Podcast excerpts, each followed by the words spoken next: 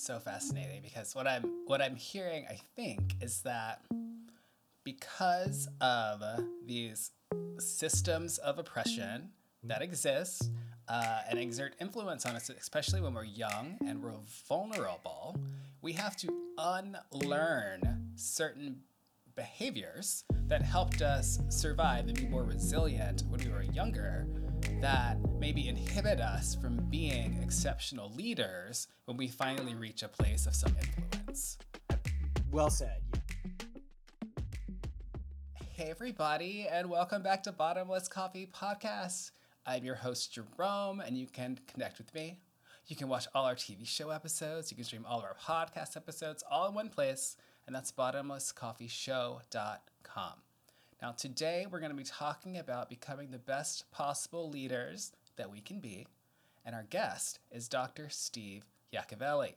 Doctor Steve, as I have taken to calling him, uh, founded Top Dog Learning Group, and he's also known as the Gay Leadership Dude. Welcome, Doctor Steve. How are you?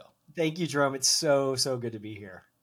Good, good. Are you okay with me calling you Doctor Steve? Just call me Steve. No, just, you know, I paid for the student loans now, so Steve is fine. Congratulations. That's a major achievement. one hundred percent. It was three three degrees and a mortgage later, so there's that. Well, tell us about Top Dog Learning. Yeah, so um, I like to think of Top Dog Learning Group as sitting in the center of three uh, very different but complementary areas. We focus on uh, leadership and organizational development. We look at diversity, inclusion, and creating that sense of belonging in the workplace. And we look at change management and being resilient in times of change. And we do one, if not all three of those uh, distinct areas in a variety of different channels. Uh, we do off-the-shelf training. We do um, virtual as well as in-person um, learning sessions. We have group coaching, executive coaching, custom solutions, and we primarily work with large Fortune five hundreds, large not-for-profits, both in the U S, Canada, and and well, well, well beyond. And it's been my uh, full-time gig uh, since two thousand fifteen. It actually started as a side hustle in two thousand two. So it's it's been a, a great journey so far. Wonderful. Well, congratulations on the journey and the success. Um, What is the Gay Leadership Dude? Because it sounds like those two are related. They are, but they're a little different. So yes, as, as you're, if you happen to be watching the, the video, you can see the slide behind me. It says Top Dog Learning Group and the Gay Leadership Dude. And that was um, my self-proclaimed title, circle R now for my legal friends in the room. So I'm the only one in oh. the U S that could claim that. Um, but thank you, lawyers who told me to do that. But uh, I was in the midst of writing my last book, Um, Pride Leadership, and we'll, I know we're going to talk about that. And I had met this, um, I was at, actually at the National Gay Lesbian Chamber of Commerce Conference in D C in twenty eighteen, my first time there ever. And I just kind of got certified, or I had just gotten certified as my first conference. I'm sitting outside a session sorting business cards. There's a woman next to me doing the same thing. She's sorting her business cards, and she's like, "What do you do?" And basically, I just said the same thing I just said a few seconds ago. You know, uh, training, con- uh, you know, consulting, blah blah blah. How about you? She's like, "I'm a publisher." I said, you know, there's a leadership book in my head that needs to come out. She's like, let's get that book out. And that's kind of uh, Jen Grace with Publisher Purpose Press. Lovely, lovely, lovely, lovely, lovely group to work with. As we're going through the book process, she's like, hey, Steve, quick question. What's your personal brand? I'm like, well, it's Top Dog Learning Group. She's like, no, no, no, no, silly. That's your business. But what's your personal brand? I'm like, never thought about that. And that's kind of where the Gay Leadership Dude came out and was born, when I was trying to find my personal brand and my personal story. Okay, fabulous. I love that. Maybe maybe she'll get an interview in the future. Um, so we were talking about Top Dog. You went through a couple of different, I want to call them maybe methodologies, mm-hmm. let's say, yeah. um, or product offerings almost. But like, what do people actually learn through Top Dog? It's a great question. So, um, like I said, we, we focus on leadership, um, uh, diversity and inclusion, and change management. And so what do our participants learn is skills within those three, if, if not all three areas. So for example, we are the certified leadership vendor for a large uh, pharmaceutical company. They're, they're global. We focus on the North American audience. And so in those programs we created, we focus on how to be an effective leader in general, you know, effective okay. uh, providing effective feedback, um, how to build teams, all that good stuff. Now, for some of our other clients, we have programs we've created on inclusive leadership. So how, as a leader, do I create that sense of belonging for those around me? And that's talking about inclusive language, mitigating um, our unconscious biases, looking at uh, not engaging in silent collusion. So those types of topics. Some other clients, they're like, hey, we have leaders who are, are trying to figure out and maneuver through change. What can they do? Ah, okay, cool. We can tell you, teach you strategies to, to manage change, be more effective communicator in change, um, you know, being resilient for yourself and for your team members. So it kind of depends on the different areas, but a lot of times they encompass all three of our, our main uh, uh, topic um, pillars, if you will. Now, when you were mentioning your clients, mm-hmm. um, there was, for the people at home uh, or people on the podcast, there was like a, a list. Yeah, that's the very one. Yep. And the Walt Disney Company is right yes. there in the middle. It is. And you are based in Florida. Yes. So um, question of the day, I suppose, like today, what are you allowed to teach and what are you not allowed to teach? Yes. So. Um, You know, I like I don't well I don't know what the state of the of the law is in Florida today. Yeah. Yes. So, so for those who, who missed the bio or search, I am sitting in Central Florida. Uh, I have been a resident of uh, the city of Orlando uh, for um, uh, almost twenty-five-ish years. Um, originally from the Philadelphia area, but uh, Orlando is my home. And um, yes, the Walt Disney Company, as, as well as many others, um, are part of our pack, as we like to say at Top Dog Learning Group, in, in various degrees. You know, it depends on, on engagement. Some have maybe one of our training products on their learning management system. Others, we have an, a long and standing, you know, fourteen-year relationship where we do all the training and stuff like that. So it kind of depends with depending on who's up here. Um, what can we teach in Florida? Well, that's that's a great question. Um, as many folks listening may know or not, here in Florida, we have a governor who is uh, very, excuse me, hell-bent on making the L G B T Q community a um, a pawn in their political aspirations. And so you see, as with some other states, lots of legislation that goes against both the queer community as well as just, you know, teaching inclusivity overall. So two two big things that hit me personally, um, one more than other. One is called, and you've probably heard this if, if you've been watching any media since March, is what they've called the Don't Say Gay and Trans Bill. Uh, now it's a law. And um, basically that was targeted toward the K through three, kindergarten through third grade first. Then it suddenly got expanded to be basically K through twelve. Um, and so that is... Um, some of the things that are off the table now. If you're you're watching, you you're probably not. You're, there's actually only one logo on here that's a school, anything affiliated with a K through twelve school. That's not really where we focus a lot on. However, I have done um, in in service trainings for teachers about inclusive language. Uh, we have done keynotes around Pride Month for just being consciously inclusive. So those types of things are now currently off the table that we can do. There's a second law. Um, and I don't remember the acronym because I don't want to, but it's the Anti-Woke Act, W O K E, and it has some stupid-ass acronym, excuse my language. And uh, yes, you're, you, Jerome, your your face is exactly right. It's it's ridiculous.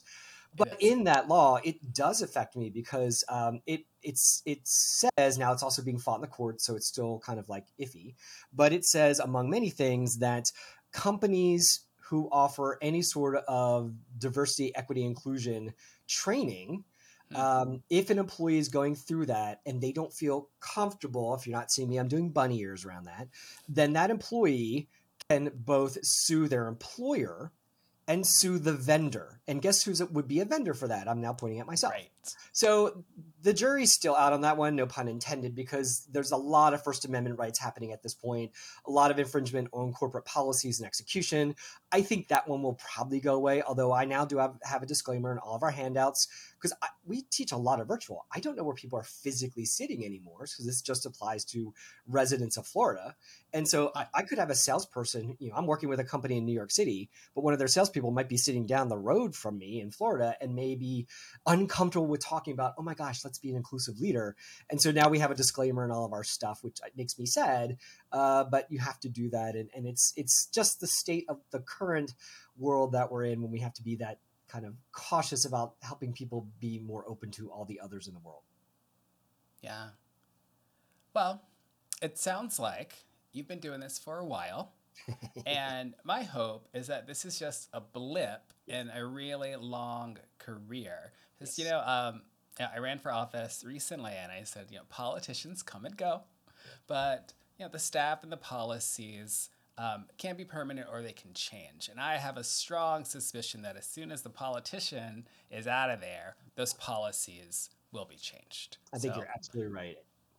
Yep. Yeah, we might need to focus on that. Let's get back to what we can learn, because um, I'm curious, just as a, I'm not a Fortune five hundred yet here at Bottomless Coffee, but you know, I'm yeah. one one at a time, one ranking yep, at yep. a time. One cup exactly. At a time. uh, what is like the state of thought leadership in the L G B T Q space with regard to professional development? That was my my shower thought for, for this conversation. I, I think I would have answered this very differently even just two years ago. Um, maybe three. And, and I, I think when I, and I, I'm, and I, as well as we, Top Dog Learning Group, as well as the Gay Leadership View, we do a lot of work, not just with the generic Fortune five hundred, Fortune one thousand, but we do a lot of work with L G B T employee resource groups and work with the diversity and inclusion folks on bringing some of our both queer programming as well as just diversity and inclusion programming to life uh, within those different spaces. And so one of the things that I'm really seeing a lot more of, especially this year, especially this month, as you know, depending on when you're listening or watching this, you know, right now it's, it's Pride Month um, here. Yeah. And um, people are tired. People are done. And, and a yes. lot of the L G B T employee resource group leaders are like, we're tired of rainbow washing. Yes, that's lovely for June to you know, June thirtieth, um, you know, and, and for those who um, happen to be watching, I have like my absolute favorite and saddest little graphic I've ever seen in my life about this situation. I'm trying to find it. It's right here. And if you're not seeing it, it's a meme. It, it goes around um, and it says at the top, corporations, it says June thirtieth. And it's a picture of the, the Lego rainbow people that came out, I think, two years ago. It's really cute. But then it says July first, and it has the same little rainbow Lego thing. The people are gone, and there's these little stormtroopers painting the rainbow gray. And that's what people are tired of, what I'm hearing, is the performative allyship with the rainbow washing and zero substance behind it. And and I think it's very telling with groups um, that who, for example, last fall sponsored the World Cup in Qatar, which is an insanely homophobic play a country, But didn't but those companies, you know, they're also the ones that are rainbow washing and saying, yay, queer people in June. Yet they're, you know, and I'll call them out. Those are Adidas and the McDonald's and the Hyundais of the world whose rainbow logos are, are ablazed right now. And then you have other folks more recently like Bud Light who say they're queer allies. And then what happens? They really don't live up to those expectations. And what I'm hearing and seeing is is folks internal to those companies, are they they're done. Um, it, it's that put up or shut up kind of mentality. Like, don't don't change your logo to rainbows if you're not fight all the anti-legislation that's been happening uh, around our country and, and, and also around the world as well. So do you find that that's part of your, let's say, curriculum when you are working with those groups? Are you um, informing them of what might come down and maybe giving, maybe providing some strategies for how to support the company or the organization when shit goes south? Yeah.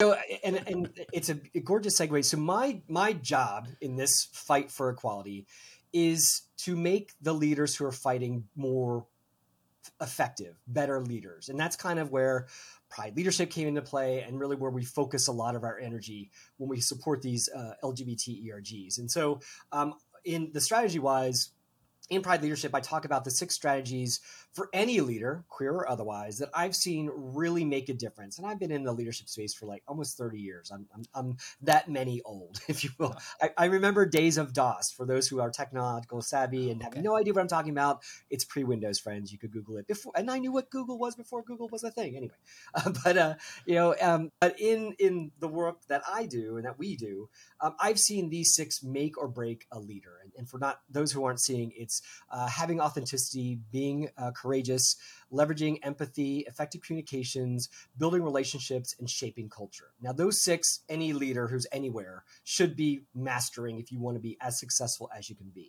And then in Pride Leadership and with the groups that I work with, I put that through what I call the rainbow lens and say, you know, what do these look like as you channel your queer self to be a more effective leader. And that's kind of where I'm trying to add value in our support for equality and justice, is to make the leaders even more impactful than they were before they met me. Um, I really, I really enjoy this graphic. Authentic, authenticity, courage, empathy, communication, relationships, and culture. Do you find that any of these resonate with people more than others? Yes, but you know, if you communication is like the foundation. Any leadership class you go to, there's going to be a conversation about effective communication as a leader. Absolutely, of course there is. But then when you start to think just a little bit, um, uh, maybe seven or so years ago, you had Brene Brown who's talking about your authenticity as a leader and what that looks like.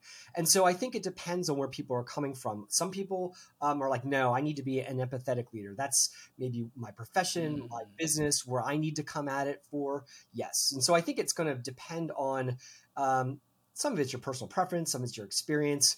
Um, but I say collectively, you need to think of all six of these. Yeah, you're probably going to gravitate to one or two that really resonate with you at the beginning, but don't forget the other four or however many are left.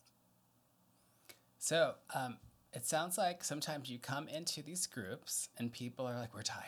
We're tired. And as, you know, as a gay man, I'm also tired. I'm uh, looking in the mirror and the thing like, oh. I got eight hours, but I don't look like I got eight hours. Vaseline's on the lens. Vaseline on the lens. Do you find that your um, your course, your your lessons and your trainings help people feel less tired over time? Um, is that...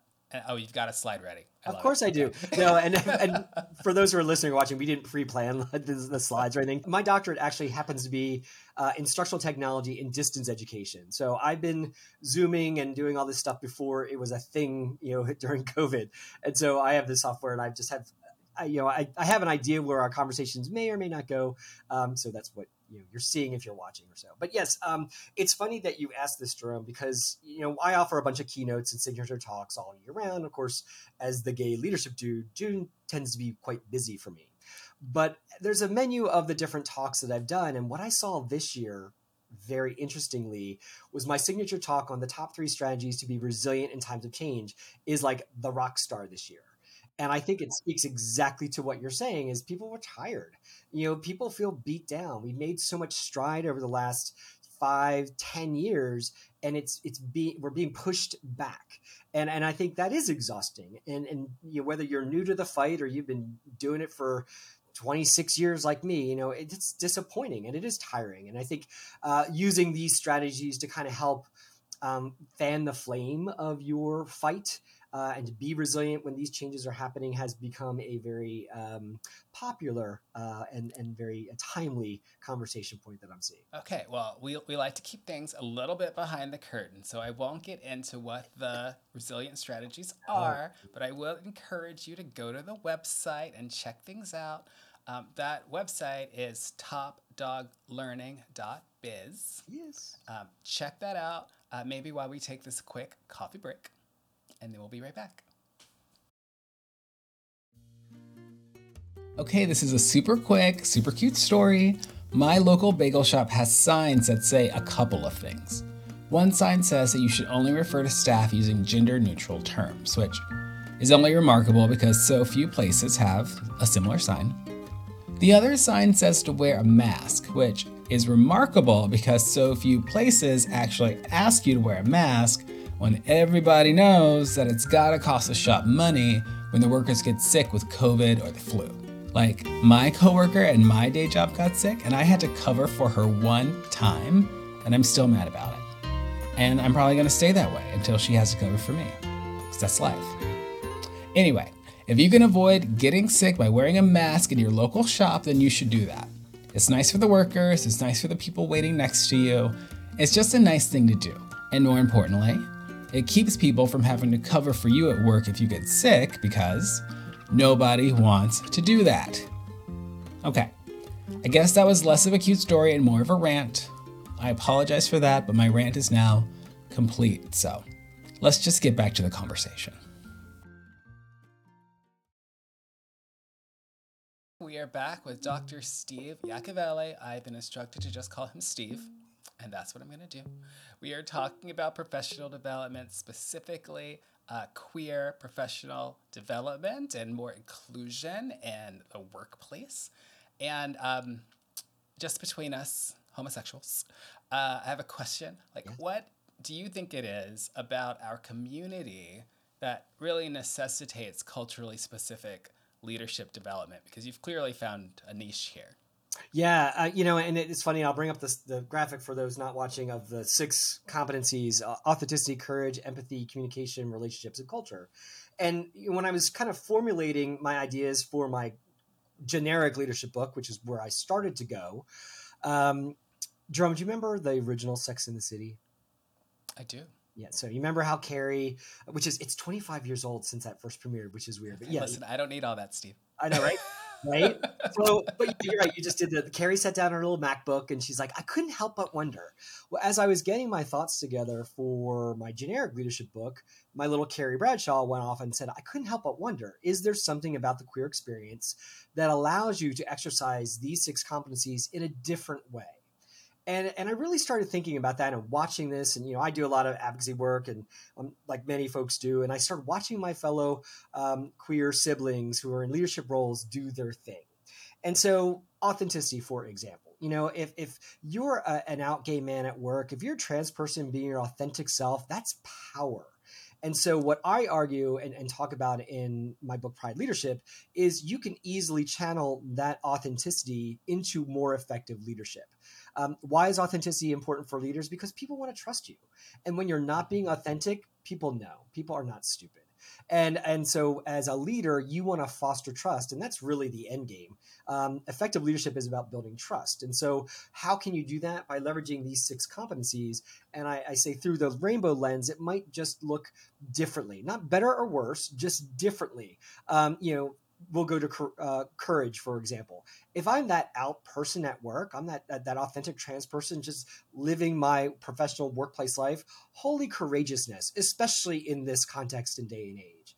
And so that automatically makes you a, a bit more resilient and a bit more uh, larger in strength in that particular competency than maybe someone who doesn't have to do uh, that particular action in order to be their authentic self. And so I think that's some of the differences that I've seen in Pride Leadership and, and queer leadership versus some other stuff. That's so fascinating, because what I'm what I'm hearing, I think, is that because of these systems of oppression that exist uh, and exert influence on us, especially when we're young and we're vulnerable, we have to unlearn certain behaviors that helped us survive and be more resilient when we were younger, that maybe inhibit us from being exceptional leaders when we finally reach a place of some influence. Well said. Yes, I would very much agree with that. And, and you know, you know, just when I first wrote Pride Leadership, I had a very strong statement at first that I said, you know, we're talking about authenticity, and the, you know, each chapter is one of the six, and there's other stuff in there. And I said, you know, if you're not out at work, stop.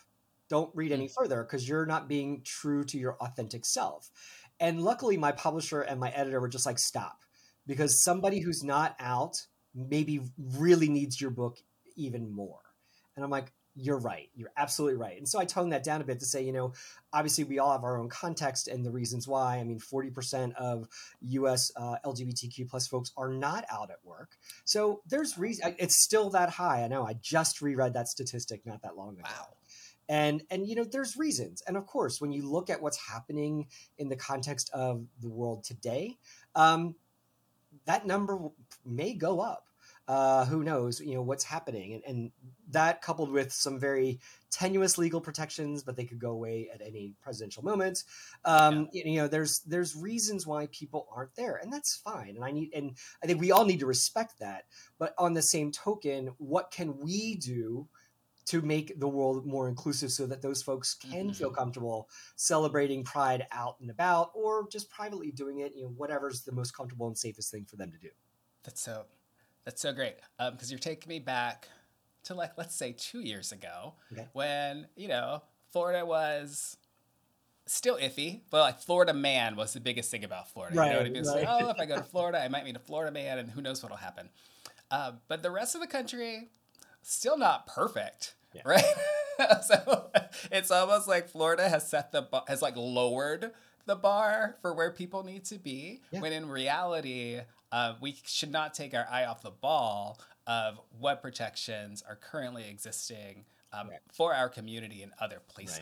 Right. And, and I will say, just on behalf of some of us in the state of Florida, mm-hmm. we are not all the Florida man, the Florida man. Um, I, and, I, and I say this this jokingly, but in, in very sincere, um, you know, kudos.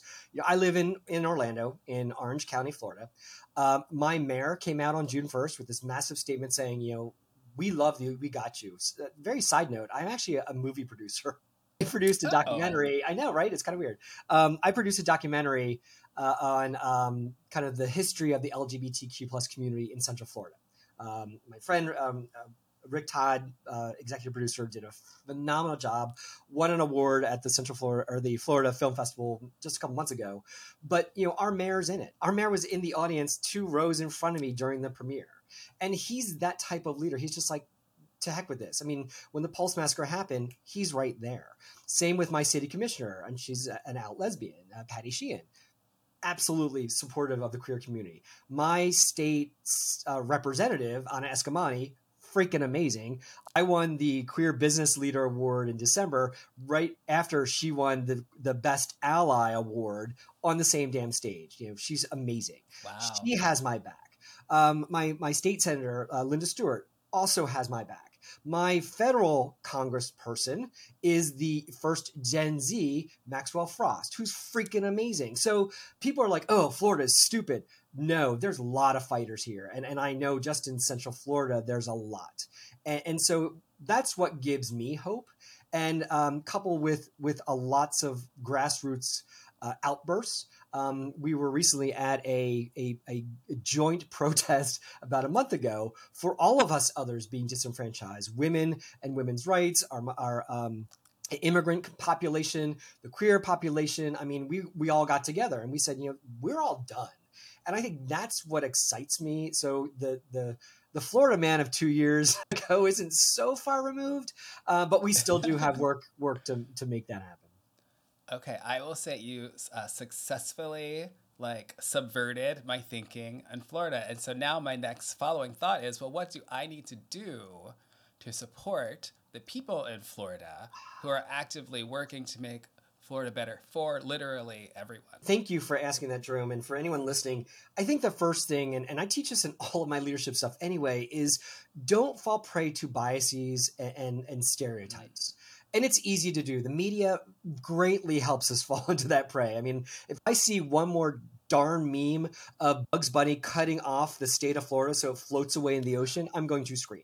Because there's lots of us who are really awesome here. And we're trying our best to make a difference. And I think anyone who's not within this state can just have a little bit of empathy. And, and don't get on your socials and say, you know, we just need to get rid of Florida. Because sadly, this is coming to a state near you if it hasn't already. And that's where we all need, we collectively who are creating that sense of belonging, need to band together. So, you know, have some empathy, say, you know, hey, I know that that that Doc Yac, that Steve Yacovelli, hey, he's one of the few, or he's one of the many, not few, one of the, the many who are fighting here. And there's a lot of us. And, and I know, as you said, Jerome, earlier so well, this too shall pass. It's going to be painful, um, much more painful for, for our trans siblings, unfortunately. You know, I'm a white cisgendered, you know, dude in my fifties. Um, yes, it's hitting me, but not as hard as, as our queer youth. And, and I have that empathy and mindfulness. And I think we all need to have that as well. I will note that empathy is on the flag. It is one of those uh, leadership traits.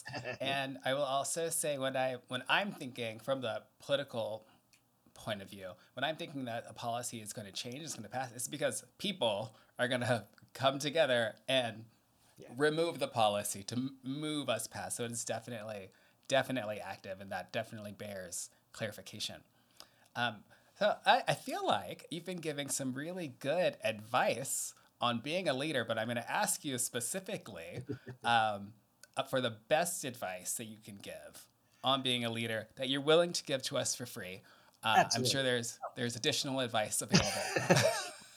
it, for those who don't know me, or for those who do, I'm I'm all about giving things away for free, much to the chagrin of my head of operations, who tries to make sure I commoditize and keep the business open.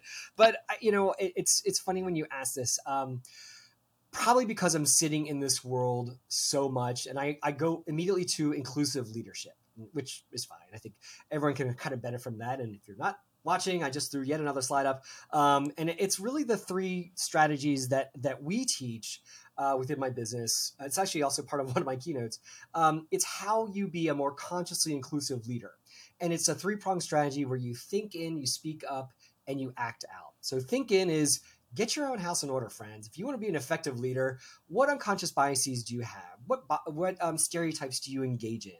Um, really think critically about your own actions, words, phrases, behaviors, and and you know, either encourage the good ones or de-bias yourself with the ones you don't like. So it starts with your own house.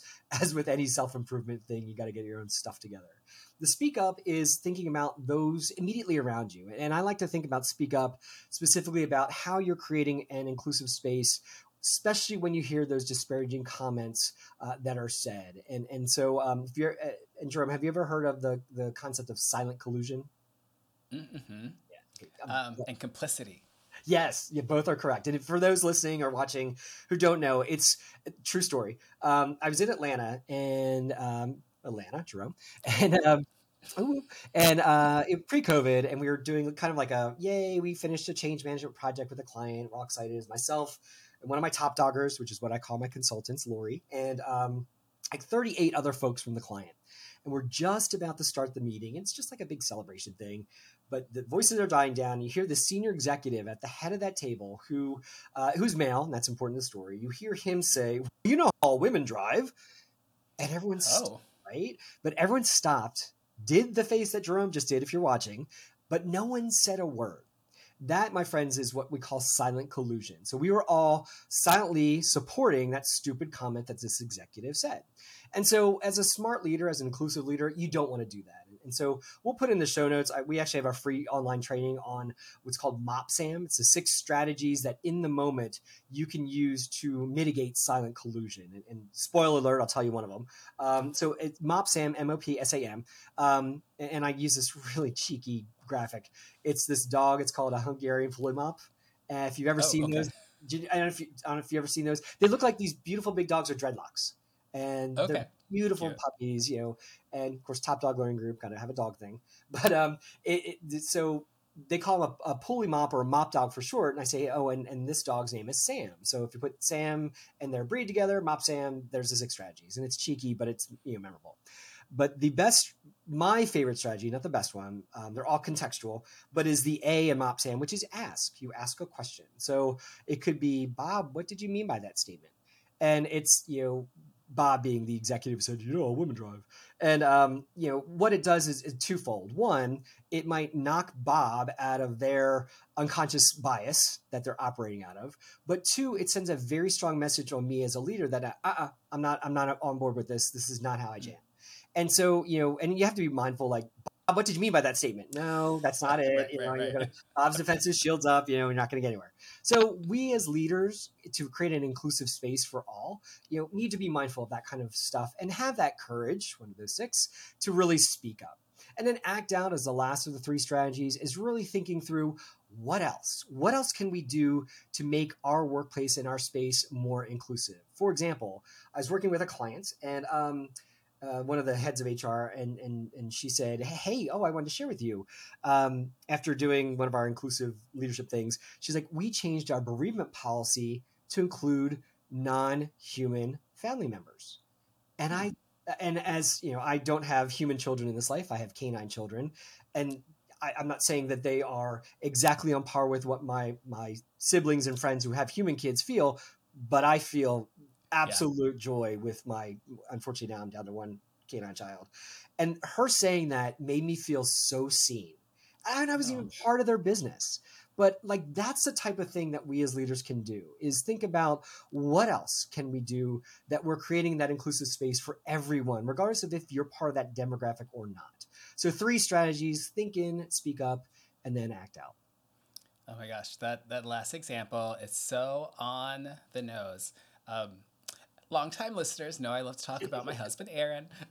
And we are still like on our family journey, figuring out exactly what we're going to do, be or what have you, at least what the plan is. Yeah. And we got, we, we did the plant thing. Yep, yep. Plant. I'm pretty good with plants now. Um, then we have a dog. His name is Pike. He's wonderful.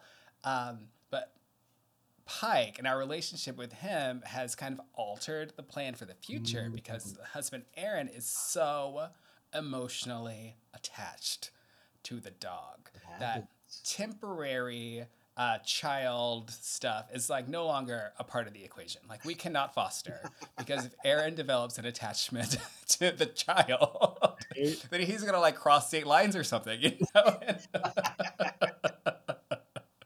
And that's really not what we need. So one hundred percent on board with your client's um, bereavement policy, and how wonderful that your uh, thinked, think, speak, act, thank you, got them to engage in that way um, and to make their organization sound more attractive. Because now I'm like, Aaron, you need to go get a job over there. Just right? Well, and, and that's that's what I when I we talk about inclusive leadership, you know, I in all of our workshops that are focused on diversity, equity, and inclusion, I start with the business case. And and it's not because I'm mm-hmm. not unfeeling and don't want the world to be better, but most of who we work with are for-profit organizations. And and yes, you can Google, does the business case really work? And there's some people who are going back and forth, but really this the studies are so strong that yeah, more inclusive businesses do better. Um, and it's just kind of how they are. When you mix up the gender and racial makeup of the boardroom, the business does better. And and so I often say to folks, look, you know, there's three reasons you get into a business doing diversity, equity, inclusion. On one side, it's it keeps you out of legal trouble, because sometimes we have to. The opposite, right? I know, but it's true. Um, the opposite side is it makes the world a better place. And I'd like to say I'm there. I guarantee the vast majority of people watching or listening are there. But in the middle is the business case. And I say to our students, just meet me there. Are you okay with that? And most of them, because sometimes they're voluntold to go to these sessions. So they're like, yeah. And they're like, okay, it might make the, the business better. Therefore, I have a self-interest. And as we go through the workshops and, and the, the trainings, and now what's great is most of our stuff is virtual. So it's not an eight-hour experience. It's four two-hour experiences. So people mm. get to think. And I love this new design model because people come back into the next session. They're like, Steve, I had a thought about blah, blah, blah last week. I'm like, fantastic. Let's take five and talk about it. And That's you see wonderful. People applying things more. And and so, yeah, they're like, yeah, this is great for the business. But then they start saying, oh, well, great for the business means retention for people to stay, means our, you know, because it's um, uh, Society for Human Resource Management in twenty seventeen said that it takes um, six to nine months of salary to recoup a person when they leave. So mm-hmm. if I'm a sixty thousand dollars employee, that's thirty thousand to forty-five thousand dollars I have to spend as a business to get that new person back. And that's yeah. in recruitment, with training, with you know loss of productivity, all those data points. So it's in our best financial interest to keep people. What's the way to keep people? Make them feel that they belong. And when you have a virtual situation like we have now, not for every job, of course, but at this point, I can live in Orlando, Florida and work for a Fortune two hundred in New York City. It's not a big deal. So, um, and, and so, you know, smart companies, smart organizations are realizing that we need to really create that sense of belonging for folks so that they stick around. One, because that's just better for the business from, from you know, a performance perspective, but then we're not going to lose the money on having to recruit and continually, you know, fill those, those back positions, especially in this kind of uh, hybrid and, and, you know, worker centric uh, context. Oh my gosh. Fantastic. Yay. Yay, Doctor Steve. I mean, Yay. sorry, just Steve. Okay, um, we're going to take a quick coffee break right now, but I really want to go ahead and encourage anyone who's having uh, an exceptional experience like I am to go ahead and follow Steve on LinkedIn. It's linkedin.com slash in slash Steve Yacovelli, Y A C O V E L L I. Um, and I think, Steve, you just got some news a few minutes ago. If you'd love to share. I did. Yeah. It was, it's as of this taping, uh, recording, see, dating myself, I said taping. People are like, what is taping? Um, but uh, I, it, about a week or so ago, uh, someone from LinkedIn News reached out to me and said, hey, we want you to be one of our top uh, L G B T Q plus voices for the month of June. And so they gave me all these questions and this interview thing. And first post just just hit like thirty minutes ago. I was like, yay. So it's it's, it's pretty nice. They did a really nice job with it. And and what's what's fun being in this advocacy space is when you like out of the five people, like, oh, I knew two other ones. I'm like, yay, that's so cool. And it's just, it's kind of cool that way that you know, you see um, like-minded people who are in this fight kind of still next to you. And, and I think that's, that's, that's just energizing. Oh my gosh. A huge congratulations to you and to the others sharing the stage with you. Again, uh, that LinkedIn is Steve Yacovelli. We'll be right back. Okay, we've reached the cross-promotion part of the episode. As you've heard in this conversation and in some of the others, I've got more than a few thoughts on relationships, like the one with my husband, homeownership, like this squalorous fixer-upper, and adventures, like the skydiving video that I posted on YouTube. Now I'm putting all of those thoughts, articles, and videos together at jerome evans dot com. Now that site is not funded through a grant from the Minnesota Department of Health, so there will be fewer reminders on there to get vaccinated for covid nineteen, to ventilate your spaces, and mask, but you know, I want you to be healthy, so I might just do that for free anyway. We'll see. And you actually don't have to worry about keeping up with two websites because I'm going to centralize everything at patreon.com slash bottomless coffee, a site where you can follow all of the articles, podcasts, and T V show episodes for free. But there will also be exclusive paid subscriber stuff on there so we can keep the lights on around here, okay? Okay, cross promotion complete. Let's get back to the conversation.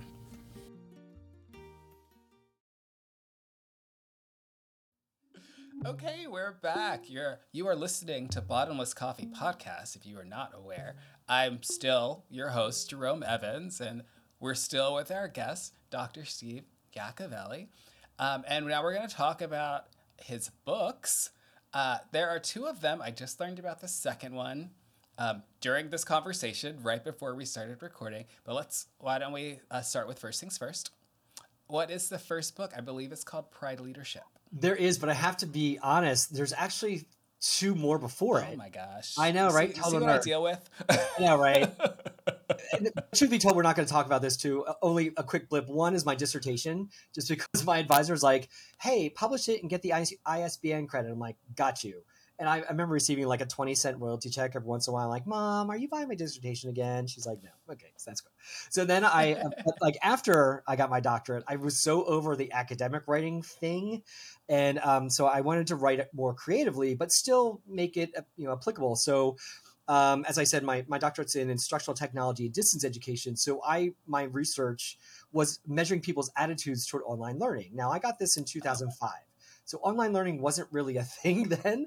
Um, so people's attitudes were kind of quite poopy. And so that actually was the name of that. The next book was called Overcoming Poopy E-Learning. And and thank you for laughing, Jerome. That's the, the thing. It was a commercial disaster, so it really didn't go anywhere. And then the latest book that you know I do want to talk about, of course, is uh, my latest book called Pride Leadership: Strategies for the L G B T Q plus leader to be the king or queen of their jungle. And as I shared earlier in our segment, you know, it c- kind of jumped out of making a generic leadership book, uh, but then putting it the concepts through the, the rainbow lens, uh, and really thinking through it, it, you know, for me. Back in my early twenties, when I first got into the leadership space, what would I want to know? And and, yeah. and or what have I been seeing doing this for almost thirty years for my students who are you know, even at that C level? Um, what are some of the things that they kind of need some exercising on? So that's kind of how Pride Leadership uh, was was born or, or came out of the closet, if you will. Um, and it's two thousand nineteen, and it's been it, it's still going strong, which makes me super, super, super excited. Oh, fabulous. Okay. Pride Leadership. And then uh, there's another one that is still, is it done? Is it in the works? What's the status? It is in progress. Uh, my editor has the latest version, but I can share because uh, the um, title is called Your Queer Career, Workplace Advice from the Gay Leadership Dude. And so the books work together on purpose. And so where, where Pride Leadership talks about kind of like, um, you know, here's here's how you become, and I'll pull the slide off the six, you know, he, you know, oh. here's what leadership courage is, and here's how you can be better at it and, and amp up your own leadership courage. So that's kind of what happens in Pride Leadership, where Your Queer Career is actually kind of like Dear Abby, but it's with the gay leadership dude, and I'm answering questions from from queers with and allies within the workplace. So Wait, I love I, that. It's, it's, it's been really fun. So um, I've been kind of listening to my my the people I coach, people in my classes, and like questions, real ones like, Dear Gay Leadership Dude, I think my boss is homophobic. What do I do? And so I've been, you know, thinking through and addressing, and a lot of times the, the questions in Your Queer Career, the, the answers are actually using the stuff from Pride Leadership. And, and so they kind of work together in that, you know, here's the theory with Pride Leadership, and here's the practice in Your Queer Career. And and so, um, yeah, I'm super excited about it. It's it's organized by the six competencies uh, that are listed in Pride Leadership. So, you know, there's the the questions that have to do with authenticity, the ones about empathy, the ones on relationships, et cetera. So um, it's supposed to be out this Pride, but it's not. I'll be honest. We're elbows deep in the editing process. As you can see here, if you're watching the video, that is the cover. That's the, the proof cover. Um, we registered Your Queer Career, so I own that one too. Woohoo! Uh, so uh, my lawyer is very good. Uh, but really thinking through, you know, um, practical advice that that uh, queer and ally folks can take to apply these concepts to be more effective within their workplaces. And then I, we referenced the movie earlier, but I, yes. I can't remember if we gave people the name or not. No, we did not. No. Um, so the, the movie I, I had the privilege of helping produce is called Greetings from Queer Town: Orlando. And um, as I was saying to Jerome during the break, it, it started right after the Pulse Massacre. And of course, twenty sixteen. And, um, you know, what happened in Orlando was horrific. It still is. Sadly, it's been done way too many times afterwards. But um, if you watched the news or any of the footage, you literally saw the entire community come together. Didn't matter who you were. And that wasn't fake. And that wasn't a lie. And that's still why Orlando is so inclusive in fighting what's happening outside of our, our blue bubble. And um, but my friend Rick Todd, the day of the first vigil, looked around at the thousands and thousands and thousands of people and said, this just didn't happen yesterday. This has been happening for twenty plus years. Our queer story didn't start with the Pulse Massacre, and it needs to be told. And that's where he set out to write, you know, Greetings from Queer Town. Um, and it's focused on Orlando with the idea that, hey, maybe someday it can be other cities as well, because we all have those stories about how we started as L G B T Q plus community members and, and awesome allies, and what that looks like and where we've progressed, and of course, where we need to go from there. So it's currently not on streaming yet, um, only because it it's locked into the, the film film festival circuit. Uh, that's kind of, I guess, how these things happen. So w- did the first one in the Florida Film Festival, won the um, uh, one of the awards, which was awesome. And now it's making its way around the country. And then hopefully one of our streaming friends will decide that it's um, worthy enough for um, global distribution, which I think they will. It's, it's a, I'm insanely biased, of course, but it's a lovely, lovely story. So the book, Pride Leadership, the book Your Queer Career, and also queer well greeting also Greetings from Queer Town, Orlando. Be on the lookout for all of those, but definitely go ahead and look up Pride Leadership and Your Queer Career today. Yes. Yay. Well, unfortunately, we're reaching near the end of our conversation time together. In my research, people can only like take so much education before they're like, okay, I gotta go. But I love to give our guests a final word, the final thought. Is there anything that you want to make sure that our audience takes home with them today? Yeah. First of all, thank you, Jerome, for creating this space uh, and for giving people uh, like myself an opportunity to share our stories. I think it's stupidly important as as we look at uh, educating ourselves and growing beyond um, whatever groups that we're a part of. So thank you for that. I, I truly, truly, truly appreciate that. I know podcasting is a big labor of love, so props to you. Uh, it is not a flip on the mic and you're done kind of thing. Um, but if I were to give advice to um, folks listening is, especially if you're a member of the L G B T Q plus or plus community, as well as an awesome ally, don't give up. Um, these are weird times. This is hard, um, harder on some of us more than others, but don't give up. You know, there are so many more of us who are all about creating that sense of belonging than there are others uh, who, who want to poo-poo us and put us down. Don't give up. Um, Take rest when you need to. Uh, we talk about that in our resiliency classes as well. But um, but when you're ready, uh, be there. And and also know where we need to be. You know, I mean, yes, I'm a member of the queer community, but you know, for my trans siblings, I often ask, do you want me in front, next to, or behind uh, as your ally? And and I think we all can learn from that mentality. Um, don't assume. You know, there's the you know, you often hear when you talk about um, Black Lives Matter, the white savior kind of mentality. Don't do that. Um, but, but, but ask, you know, where do you need me, you know, as an ally or, or as a fellow member, um, you know, and, and just be mindful of that and also be mindful of your own battery juice. Make sure that you recharge it and also celebrate this Pride Month if you're listening during Pride, because, you know, Pride started as a riot, yes, and maybe we need to rethink our rainbow swag to be rainbow bricks. Uh, I'm not advocating for violence, of course, but keeping in mind that it is a celebration. We have come really far. This too shall pass, but keep up the energy and but keep up the fight. Well said. Um, and I also see in, in my notes, so you've got like a special running for Pride Month. Uh, so mm. if you're one of the listeners who was lucky enough to be uh, an early listener, let's say, uh, I'm seeing that you can get a signed copy of Pride Leadership for free. You just have to cover the shipping. Yes. Um, is that is that still true? Still true. Yep. We just launched it um, June first. Uh, so if oh you go gosh. to Top Dog Learning, uh, excuse me, topdog.click forward slash free ship.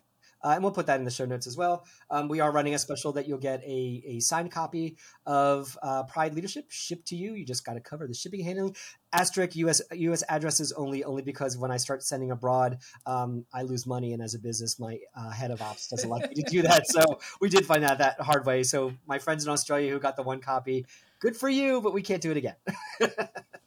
We actually do have listeners in Australia, so Yay, I'm glad you sorry. mentioned that. Sorry, but the ebook is available on the same website, top dog learning dot biz. There you go. There you go. Well, thank you, Steve. This has been a really um, wonderful, edifying, and educational conversation for me. So I'm just very grateful. Thank you. Thank you. Happy Pride. Happy Pride. Woo! Uh, and thank you, everyone, for tuning in. Uh, you should please subscribe to the podcast if you haven't already. Uh, give us all five stars, all ten stars, all twenty stars, however many stars are available. I would like all of them, please. Um, and of course, you can stream more episodes of the T V show and the podcast at bottomless coffee show dot com. Thanks. Oh, I saw the heart. Bye.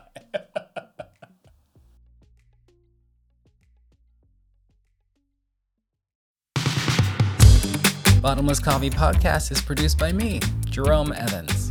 Our music is licensed through Artlist.